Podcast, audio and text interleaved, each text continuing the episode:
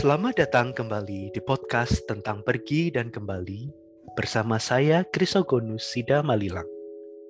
Di podcast ini, kita akan membicarakan pengalaman-pengalaman berimigrasi, beremigrasi, dan pemahaman akan konsep tentang rumah itu sendiri. Di episode kali ini, saya ditemani oleh seorang ibu dosen yang sangat cantik yang bernama Ibu Lina. Selamat datang Ibu Lina. Selamat datang. Terima Ibu- kasih sudah mengundang. Iya, sama-sama. Terima kasih Ibu Lina sudah mau hadir di sini. Mungkin Bu Lina bisa memperkenalkan diri terlebih dahulu karena kalau kata orang Jawa kan tak kenal maka tak kampleng. Jadi mungkin lebih bagi. Jadi daripada daripada hati kampleng. Oke, baik. Eh, saya pengajar, dosen lah. Dosen kalau orang bilang kan ngomongnya sadus duit sasen. Iya. Itu yang saya pilih. saya pilih profesi ini karena menurut saya eh, saya senang berkomunikasi, saya senang membagikan. Jadi sebenarnya saya sudah jadi dosen itu kurang lebih 20 tahun. Waduh. Jadi Ya, kalau kira-kira kira-kira seumur eh, mirip dengan umur saya ya. masih dah betul. nah saat ini ya, mulai dari saya soalnya lulus kuliah itu saya sudah ngajar ya, ngajar lalu saya migrasi. Ya ini kalau ngomong migrasi Ya, keluar masuk, migrasi. asalnya saya berasal sekolah saya dulu dari Jogja, lalu Mm-mm. saya bermigrasi ke Surabaya. Lalu Mhm. kebetulan saya juga ada kesempatan untuk melanjutkan studi. Saya bermigrasi lah saya ke Sydney, Australia Oh, di- iya, Opera di usia House. saya yang ya Opera House di usia saya yang masih 25 tahunan kalau nggak salah. Mm-mm. Lalu setelah itu saya melanjutkan lagi sekolah, saya imigrasi lagi ke negaranya Shakespeare. Jadi saya ke UK akhirnya. Hmm. Migrasi wes biasa sudah biasa Hmm. bermigrasi. Jadi itu urutannya gimana Bu Lina? Maksudnya eh, dari dari Surabaya ke Sydney, dari lalu dari Sydney langsung ke UK atau UK? pulang dulu ke Surabaya? Pulang dulu ke Surabaya. Pulang dulu ke Surabaya. Pulang karena kebetulan saya dapat beasiswa pemerintah Australia. Nah, Mhm. ada konsekuensi kalau kita harus mengabdikan ilmu kita ke negara Hmm. tersebut. Jadi saya stay di Indonesia, saya berkarya, saya membangun institusi. Lalu eh, saya dapat kesempatan ada undangan dari British Council untuk Mhm. yang jalur undangan untuk doktoral di bidang manajemen. Lalu saya saya apply dan akhirnya saya berangkat ke Wah. UK. Jadi itu pengalaman eh, perjalanan journey saya Mm-mm, kurang lebih mm-mm. seperti itu Mas Ida. Itu jedanya berapa tahun Bu Lina antara pulang antara pulang dari Sydney lalu ke UK itu? Ah, kurang lebih 10 tahun ya. Mungkin 10 tahun, More jadi- than 10 tahun lah menurut saya. Hmm. Lebih dari 10 tahun. S2 Eh, 10 di Sydney tahun ya, selesai lalu di ke Indonesia dulu 10 tahun untuk mengabdi. Betul. Iya. Ini mengabdi, ini Mengabdi. mengabdi yang kata dasarnya abdi atau mengap? Mengap, Mas.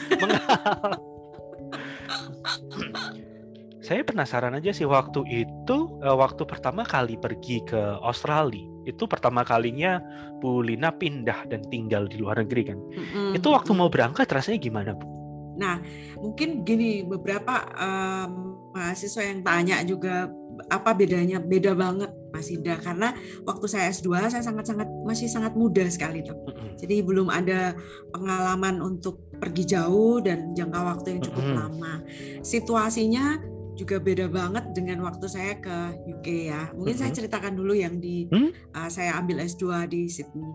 Uh, waktu itu perasaannya sih ada, ad- jadi begini karena saya dapat dari uh, scholarship dari government Australia sebenarnya lingkaran atau teman-teman networking yang ada di sana atau yang berangkat lebih dulu tuh sangat membantu saya.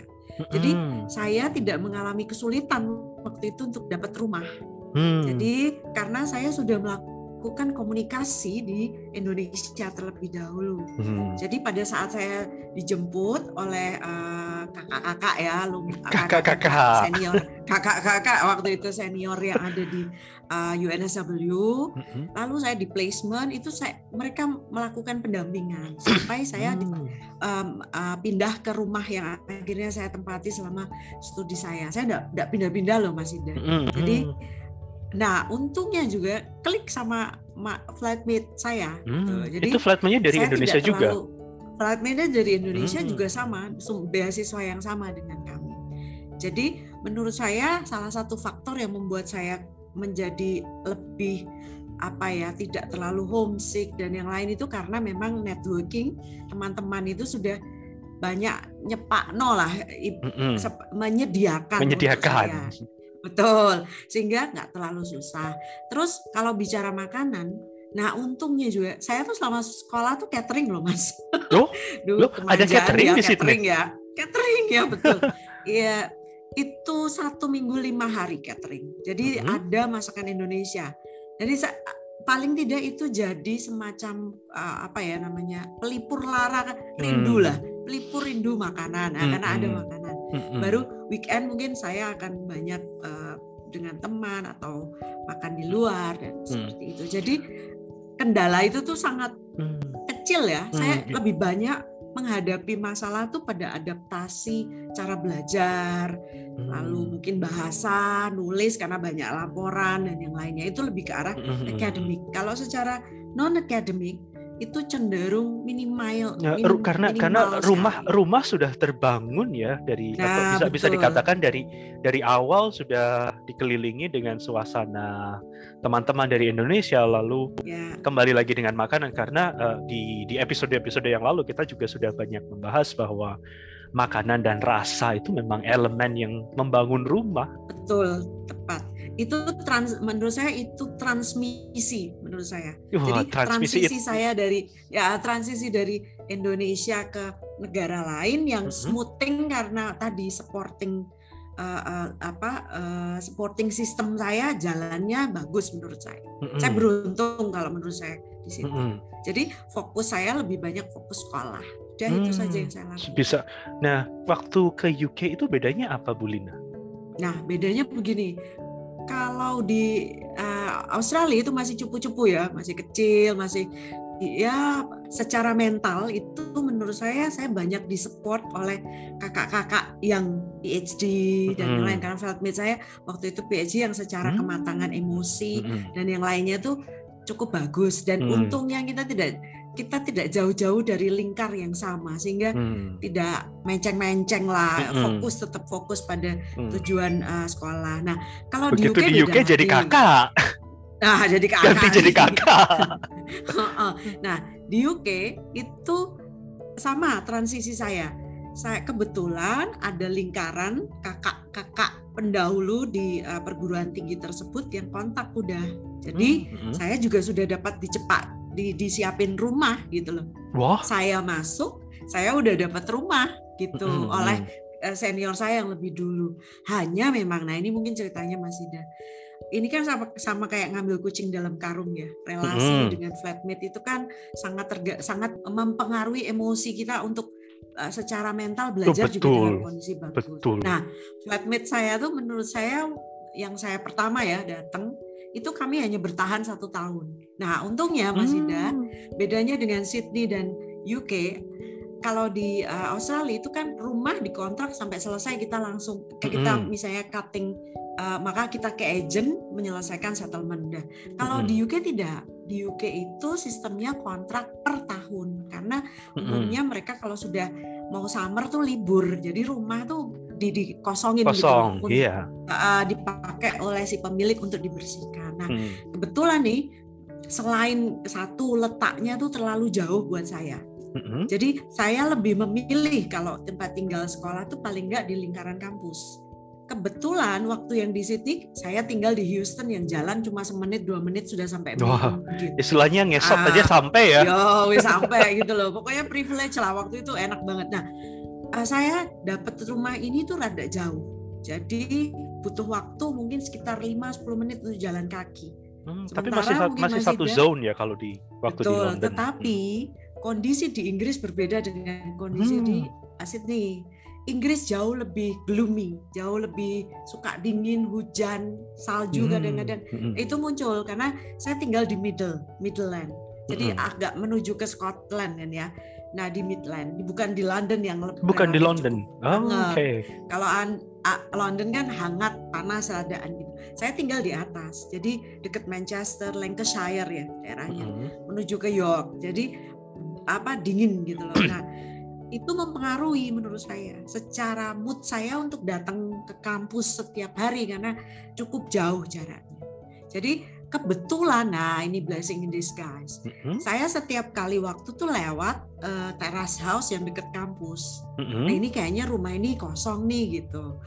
Maka akhirnya pas bertepatan dengan itu saya juga harus pulang ambil data ke Indonesia. Mm-hmm. Nah uh, saya buat surat saya masukkan ke rumah kosong itu dan akhirnya saya dapat rumah itu. Hmm. Nah, lucky me mas. Kebetulan saya terus pisah kan saya sama flatmate saya yang dulu hmm. hmm. apa karena kita tinggal housemate lah bukan flatmate housemate. Housemate saya punya problem dengan studinya saya pulang dari Indonesia ngambil data, saya sudah menempati rumah itu. Hmm, dan, dan, dan itu menempati rumah mas, itu sendiri. Sendirian. Ah, padahal, yang, padahal, padahal tadi ceritanya katanya daerahnya gloomy. Jadi waktu itu Bulina nggak takut kalau malam-malam tiba-tiba ada yang ketuk jendela. Nah, untuk, nah untungnya belakang belakang teras house itu itu kantor polisi. Hmm. Jadi kantor polisi. Nah itu rumah harusnya ditempati oleh dua orang. Nggak hmm. tahu bagaimana landlord saya tuh arsitek. Jadi hmm. dia baik banget ya. Saya juga beruntung dapat landlord yang sangat bagus. Lalu saya menempati rumah itu sampai saya selesai sekolah sendirian Mas ini. Hmm, Hanya takut. membayar untuk satu rumah. Eh, enggak, enggak, enggak, enggak takut itu Bulina waktu oh, Nah enggak, karena kanan kiri saya student semua. Oke. Okay. Jadi itu dan saya kalau jalan ke kampus deket banget ke perpus. Cuma paling ya lima menit tiga menit gitulah. Garis lurus sudah sampai. Hmm. itu laki nih saya ngerasa sentakung banget. Kalau orang nggak percaya sentakung mungkin saya percayalah itu. Semesta mendukung hmm, kalau hmm, semesta hmm. udah mendukung tuh rasanya saya, semua saya, saya, dibukain saya, itu saya tadi mikir saya tadi mikir itu kata bahasa Mandarin apa ya nah itu itu salah satu support support meskipun saya sendiri karena udah belajarnya jadi pertapa ya kalau S3 hmm. kan kita lebih banyak mandiri rely on ourselves hmm. relasi kita lebih banyak minim dengan teman-teman meskipun ya untuk uh, sosial saja kadang kebar itu itu aja tapi selebihnya saya menikmati kesendirian itu karena mungkin mentalnya udah beda usia saya juga udah lebih lebih bertambah jadi lebih manageable dan dengan itu karena support itu studi saya juga selesai dalam tiga tahun. Hmm. Jadi memang merasa gitu. merasa merasa nyaman ya Bu Lina di yes. di, di terrace saya nyaman house sekali. Merasa Betul. merasa homey. Nah, um, waktu itu kalau kalau tadi waktu di Sydney kan Bu Lina bilang bahwa uh, Bu Lina merasa homey karena ada lingkungan, karena Support. lingkungannya, uh, karena supportnya. Nah, ketika betul. akhirnya di terrace house ini, yang membuat homey apa sih? Karena karena kan apa uh, lingkungan sudah beda, lalu tinggal juga sendiri, sudah tidak apa uh, social supportnya juga jauh berbeda dengan Sydney. Waktu itu nah, yang, yang yang membuat homey apa sih di terrace uh, house itu? Mungkin salah satunya kita meskipun alone ya, kita mm -hmm. alone memang kadang kita bukan lonely gitu ya, karena mm -hmm kebutuhan uh, di level studi PhD memang lebih banyak jadi monk, jadi pertapa gitu. Mm -hmm. Dan saya sangat terdukung sekali dengan tidak adanya flatmate buat saya ya. Selama mm. studi saya, saya kan berarti tinggal di tempat itu kurang lebih dua setengah tahun ya. Dua setengah tahun tuh tidak ada satupun student baru yang masuk. Dan itu adalah mm. benefit buat saya karena saya bisa atur sendiri saya nggak akan bisa saya nggak perlu clash mm. dengan uh, tetangga eh, apa uh, flatmate saya kalau housemate saya kalau misalnya mm-hmm. ini cuci piring kok jorok atau nggak pernah dibersihkan karena kalau hidup bersama kan harus ada pembagian tugas tuh oh iya melupa mengguyur toilet betul. itu bisa jadi rame dan bisa jadi masalah dan itu yang membuat saya merasa saya homey di situ hmm. karena saya own own by myself gitu loh hmm. semua saya yang memiliki sendiri jadi ada di ruang mungkin ya kalau kalau kita kadang-kadang nggak ngerasa homey itu karena kita tidak mampu mengontrol. Nah di fase itu saya bisa mengontrol semuanya di, di diri saya sendiri sehingga ada kontrol itu ada di saya. Ya, Karena ada, kalau ada, situasi-situasi yang tidak bisa kita kontrol yang justru mm -hmm. malah menimbulkan friksi, konflik dan akhirnya kita nggak nyaman kan mm -hmm. bisa juga itu terjadi. Mm -hmm. Jadi semacam kontrol dan kemerdekaan untuk mengatur ya, diri sendiri betul, itu ya. Betul, betul. Karena itu jadi, yang create jadi tidak, menurut saya. Hmm. Create oh, bagaimana home itu diciptakan. Kalau untuk makanan mungkin karena sudah terbiasa ya, saya tidak terlalu gelisah dengan makan apa saja saya makan. Di samping mungkin secara kehidupan sosial uh, saya berorganisasi. Jadi ada kesibukan, ada discussion, ada hmm. activity yang memang uh, dilakukan. Itu hmm. itu yang membuat saya homey juga. Sometimes saya masak, lalu saya undang teman-teman bule saya datang hmm. ke rumah. Nah, itu satu hal yang menurut saya saya merasa kadang kita kalau ada teman dalam satu rumah teman ini mungkin nggak setuju kita ngundang teman gitu kan hmm. bisa juga nggak nyaman sama nggak nyamannya kan harus sama terus gitu rasanya jadi enggak saya ngerasa saya punya kontrol atas hidup saya selama dua setengah tahun itu hmm. jadi di luar itu sesuatu yang nggak bisa dikontrol tuh bisa diabaikan gitu hmm. dan itu berarti uh, perbedaannya waktu di waktu S2 dan S3 itu uh, lingkungan sosial Bulina memang apakah berbeda? Maksudnya ketika di ketika S2 lebih banyak ber, bergum, bergumul. Aduh bahasa saya Alkitab sekali. Bergumul dengan orang bergumul dengan teman-teman dari Indonesia. Lalu Indonesia. Di, ketika ketika hmm. di di terrace house itu uh, social supportnya lebih uh, lebih lebih bule, banyak ke uh, orang non Indonesia ya. Non Indonesia betul. Oh satu lagi Mas Ida uh, mungkin saya rada religius ya. Saya hmm. buat saya. Gak apa-apa, nggak apa-apa di sini, di sini, di sini, di sini ya. orang, di sini orang-orang kadang-kadang yang ngakunya nggak religius bisa tahu-tahu bisa keluar kata kata-kata religius seperti ah. bernubuat, bergumul nah, itu tadi. Nah, nah uh, satu saya memang kebetulan memilih tempat itu karena dia dekat gereja. Hmm. Jadi ada gereja uh, apa presbyterian di dekat itu ya hmm. yang menurut saya saya belajar saya mesti seimbang. Jadi hmm. saya butuh butuh keseimbangan itu karena perjuangan ini kan bukan perjuangan yang uh, mudah kayak anak S2 dulu gitu loh. Jadi hmm. saya saya sendiri set up saya pingin deket dengan uh, apa namanya gereja. Jadi hmm. setiap minggu saya berkumpul bersama tadi ada teman-teman dan support dari oma-oma, opa-opa bule itu tinggi sekali loh. Hmm. Uh, saya suka nangis kalau misalnya habis dimarahin supervisor, iya. Tapi kadang si oma samping saya is alright. Itu sesuatu yang menurut saya menenteramkan juga. Hmm. Selesai itu ya udah gitu loh. Jadi ada saya coba keseimbangan itu. Hmm. Termasuk sometimes saya orangnya belajar kalau belajar itu saya bisa spend sekitar 10 jam sehari Waduh. untuk belajar. Tapi saya serius mas. Jadi hmm. misalnya gini, Jumat, Senin sampai Jumat saya nggak mau diganggu Nah, itu hmm. untuk belajar. Nanti kalau sudah rada sore, saya udah keluyuran keluar, nggak tahu ke mana saya sampai pulang hari Minggu misalnya. Maka saya seimbangi traveling. Seimbangi ya, seimbang ya antara uh, apa? Um, betul, betul. Antara bekerja dan bermain, all works and betul. no play make, saya makes Jack a dull boy. Uh, bener, bener, bener. Dan, dan itu memang, sih yang saya kerjain. Dan memang uh, tadi ketika Bulina bercerita tentang gereja itu, itu menjadi semacam social support sendiri ya, walaupun walaupun bukan dari lingkungan dan bukan dengan dari latar belakang budaya yang sama seperti ketika mm, mm, mm, waktu S2. Betul. Tapi kenapa betul. kenapa sih uh, apa sih yang membedakan antara lingkungan sosial gereja di Inggris dengan lingkungan sosial gereja di Indonesia? Kenapa sih itu bisa menjadi support tersendiri untuk untuk Bulina yang ya katakanlah migran waktu itu? Karena uh, kebetulan gereja ini dekat dengan kampus. Mm-hmm. Jadi memang support untuk international studentnya tuh cukup tinggi. Oke. Okay cukup tinggi. Cuma problemnya tuh gini, Mas. Uh, mereka banyak melayani untuk anak-anak yang dari Korea, dari luar luar uh, uh, apa namanya Eropa, Eropa gitu ya, hmm. mungkin Asia juga, yang mostly anak-anak S1. Hmm. Jadi kadang pertemuan kita itu uh, kalau saya dibilang student kadang-kadang terlalu mature saya kalau untuk jadi student. Jadi dia sendiri juga sungkan ngetrit gitu loh. Yeah. Karena ini sudah cukup matang gitu loh. Jadi kalau anak-anak itu kan yang uh, yang alay, lebay, yang yang kadang-kadang hmm. gloomy-gloomy perasaannya mungkin mereka yang banyak disupport. Nah, saya lebih banyak hadir karena memang bagaimanapun saya juga butuh didukung dong. Mereka hmm. cukup mendengarkan itu tuh ada gitu loh. Jadi hmm. hal yang beda. Karena kan sulit ya juga untuk karena mungkin value-nya ya. Saya punya value itu yang membuat hmm. uh, support dari sisi spiritualitas tuh muncul itu. Hmm. Tapi ada ada juga kan mungkin yang tidak membutuhkan itu gitu loh ada juga mm -hmm. dia punya support yang value-nya lain lagi dan betul, jenis jenis support gitu. yang dibutuhkan memang berbeda betul tergantung betul, dari value betul. itu oh. jadi itu hominya tuh gitu jadi karena berusaha saya pindahkan kebiasaan saya di Indonesia mm -hmm. sama kan? Saya tidak berkurang juga. Kita kalau setiap minggu menyiapkan diri ke sana tidak berkurang juga waktu kita untuk kumpul-kumpul misalnya dengan uh, uh, mahasiswa.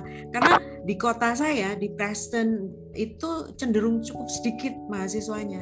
Uh, paling-paling yang dapat chevening ya ada yang dapat chevening hmm. di situ. Tapi komunitasnya tuh tidak sebanyak yang ada di Manchester ataupun hmm. Liverpool. Jadi atau kalau London. kita betul atau London banyak sekali.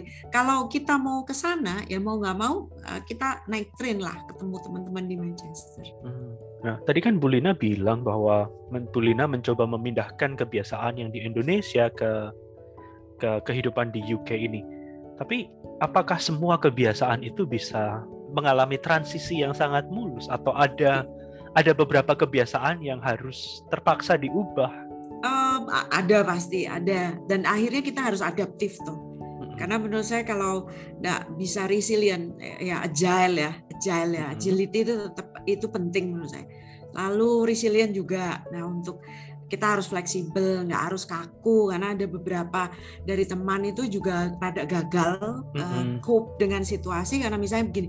Nah kalau di Inggris itu tiap hari hujan, kalau lu nggak mau keluar ya nggak bakal bisa. Eh kalau nggak mau menghadapi hujan ya nggak bisa nggak bisa ke mana-mana juga ya. Mm-hmm. Itu mereka ada yang nggak mau membiasakan mm-hmm. itu. Ya kan itu udah hujan, bad check nggak ada ojek. Bad check.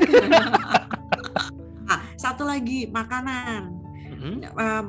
bisa juga terjadi karena mungkin mereka dulunya eh, tidak enggak background sekolah S2 juga dari luar ya. Hmm. Mungkin S2-nya di Indonesia lalu pada waktu S3 moving ke negara asing itu masih tetap bawa. Akhirnya makan itu juga harus kayak bawa ke mana-mana bawa rice cooker gitu-gitu loh mas. Jadi itu itu menjadi dirinya tuh menurut saya tidak punya agility ya. Iya, karena, karena kan pindah itu disrupsi toh, disruptif iya. toh. Oh, iya. Nah, kalau disruptif kan uh, skill yang kita harus punya itu kan adaptif, kita harus agile, kita harus resilient menurut saya seperti itu. Tapi menarik loh waktu tadi Bu Lina bercerita bahwa orang-orang ini ke mana-mana harus membawa rice cooker. Iya, itu, rice cooker. Itu, itu kayak semacam stereotype bagi pelajar atau bahkan turis Indonesia ketika mereka harus keluar negeri itu bagaimana caranya mencari rice cooker yang kecil sehingga muat nah, di banget koper. banget dibawa ke mana-mana. Betul betul. Jadi kan nggak nggak coba untuk adaptif ya dengan dengan apa yang ada gitu. Uh, karena menurut saya gini kalau kita tuh saya juga traveler ya saya suka traveling hmm. juga. Nah weekend mesti saya traveling gitu. Nah itu apa pun yang ada di situ ya kita harus cukupkan tuh. Bisa lah mesti nggak.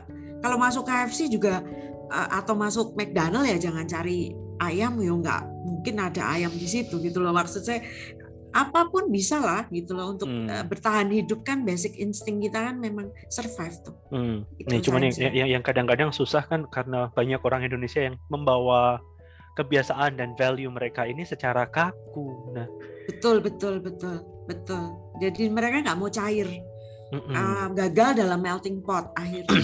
Jadi nggak mau um, melting potnya tuh nggak nggak nggak blended gitu loh itu hmm. itu kesulitannya itu jadi nah. mereka rada mengalienasi dirinya sendiri hmm. kumpulnya sama orang-orang Indonesia juga gitu loh kan hmm. jadi menurut saya dalam proses dia belajar secara akulturasi dan yang lain tuh ya rada-rada tidak berhasil hmm. gitu karena akhirnya terpengaruh pada mindset mindsetnya kan nggak bisa dibuka kalau saya boleh kalau saya boleh agak komentar uh, apa apa itu juga yang dirasakan Bulina waktu S2 karena tadi yang dideskripsikan Bulina kumpul dengan orang-orang Indonesia mengalienasi lalu makanan juga eksklusif Indonesia itu kalau nggak salah kan mirip juga dengan pengalamannya Bulina waktu S2.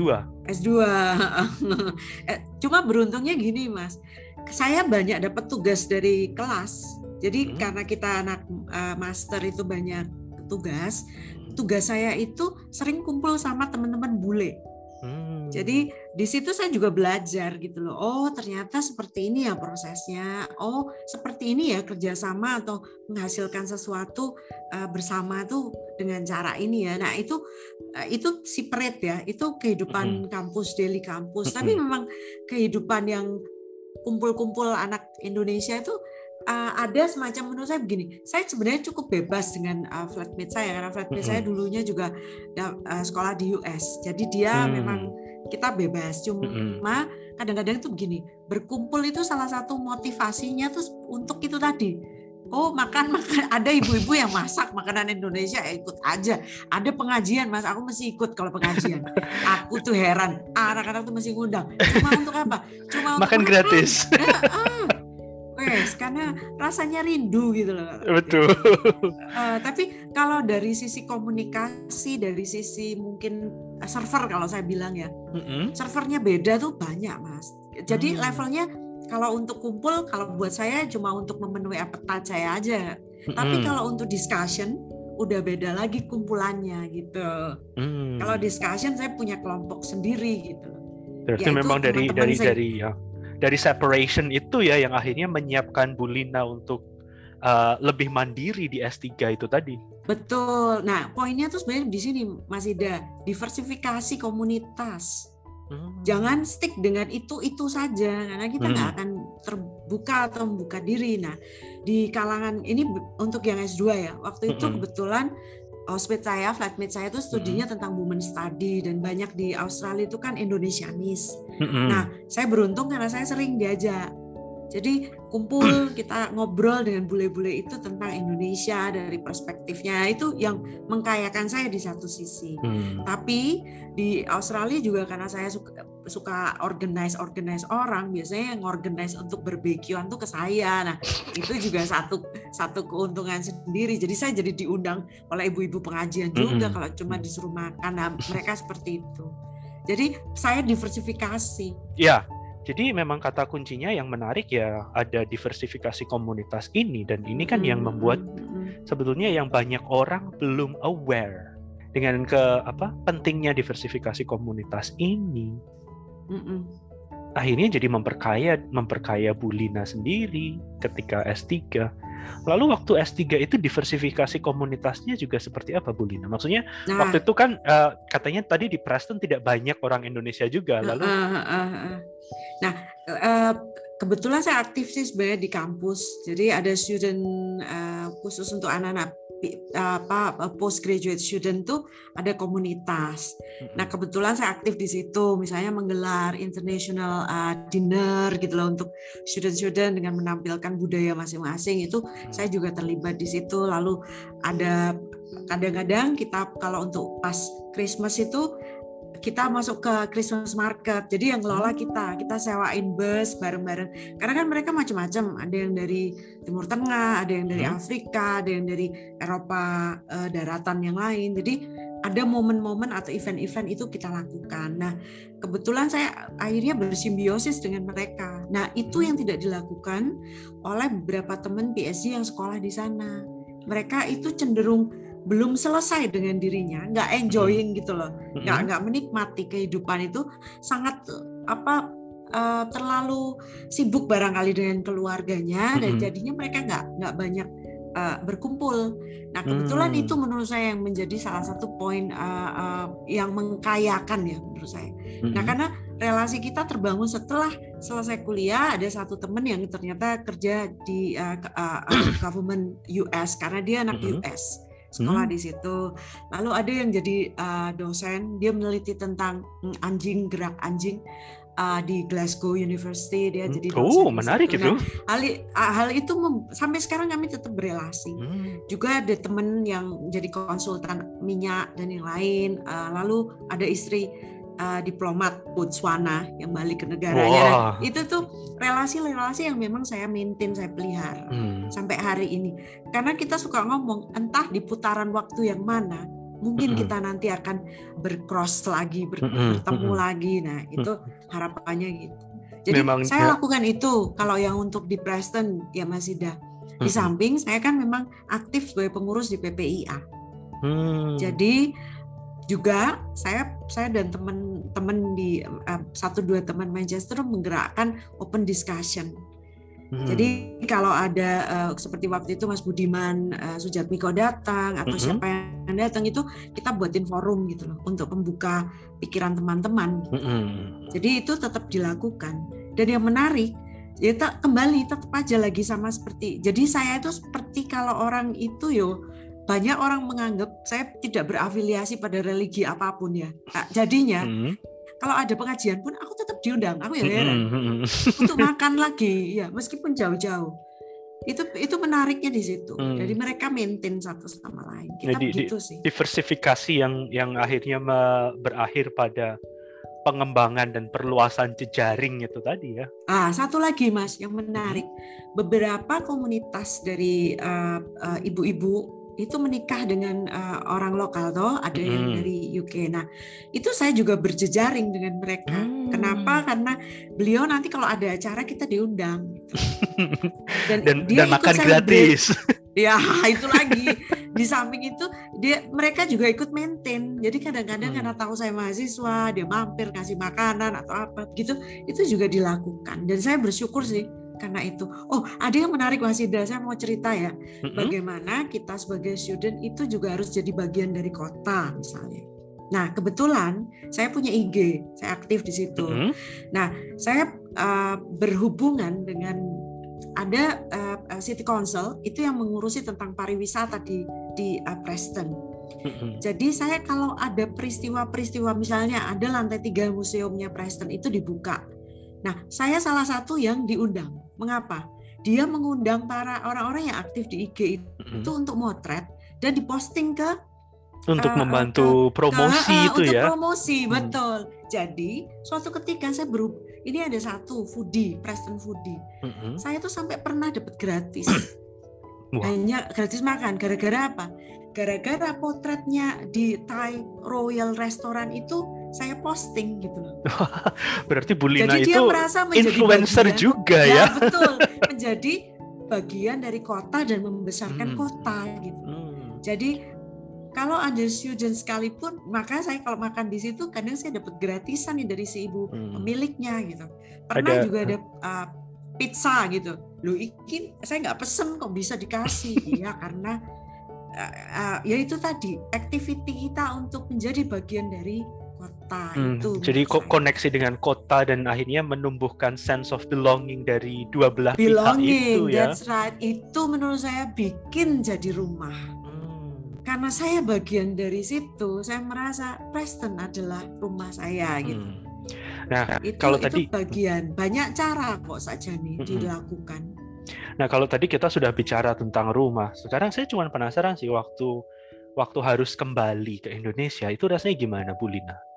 Dan apakah apakah oh. perasaannya berbeda antara kembali dari Australia dengan kembali dari UK?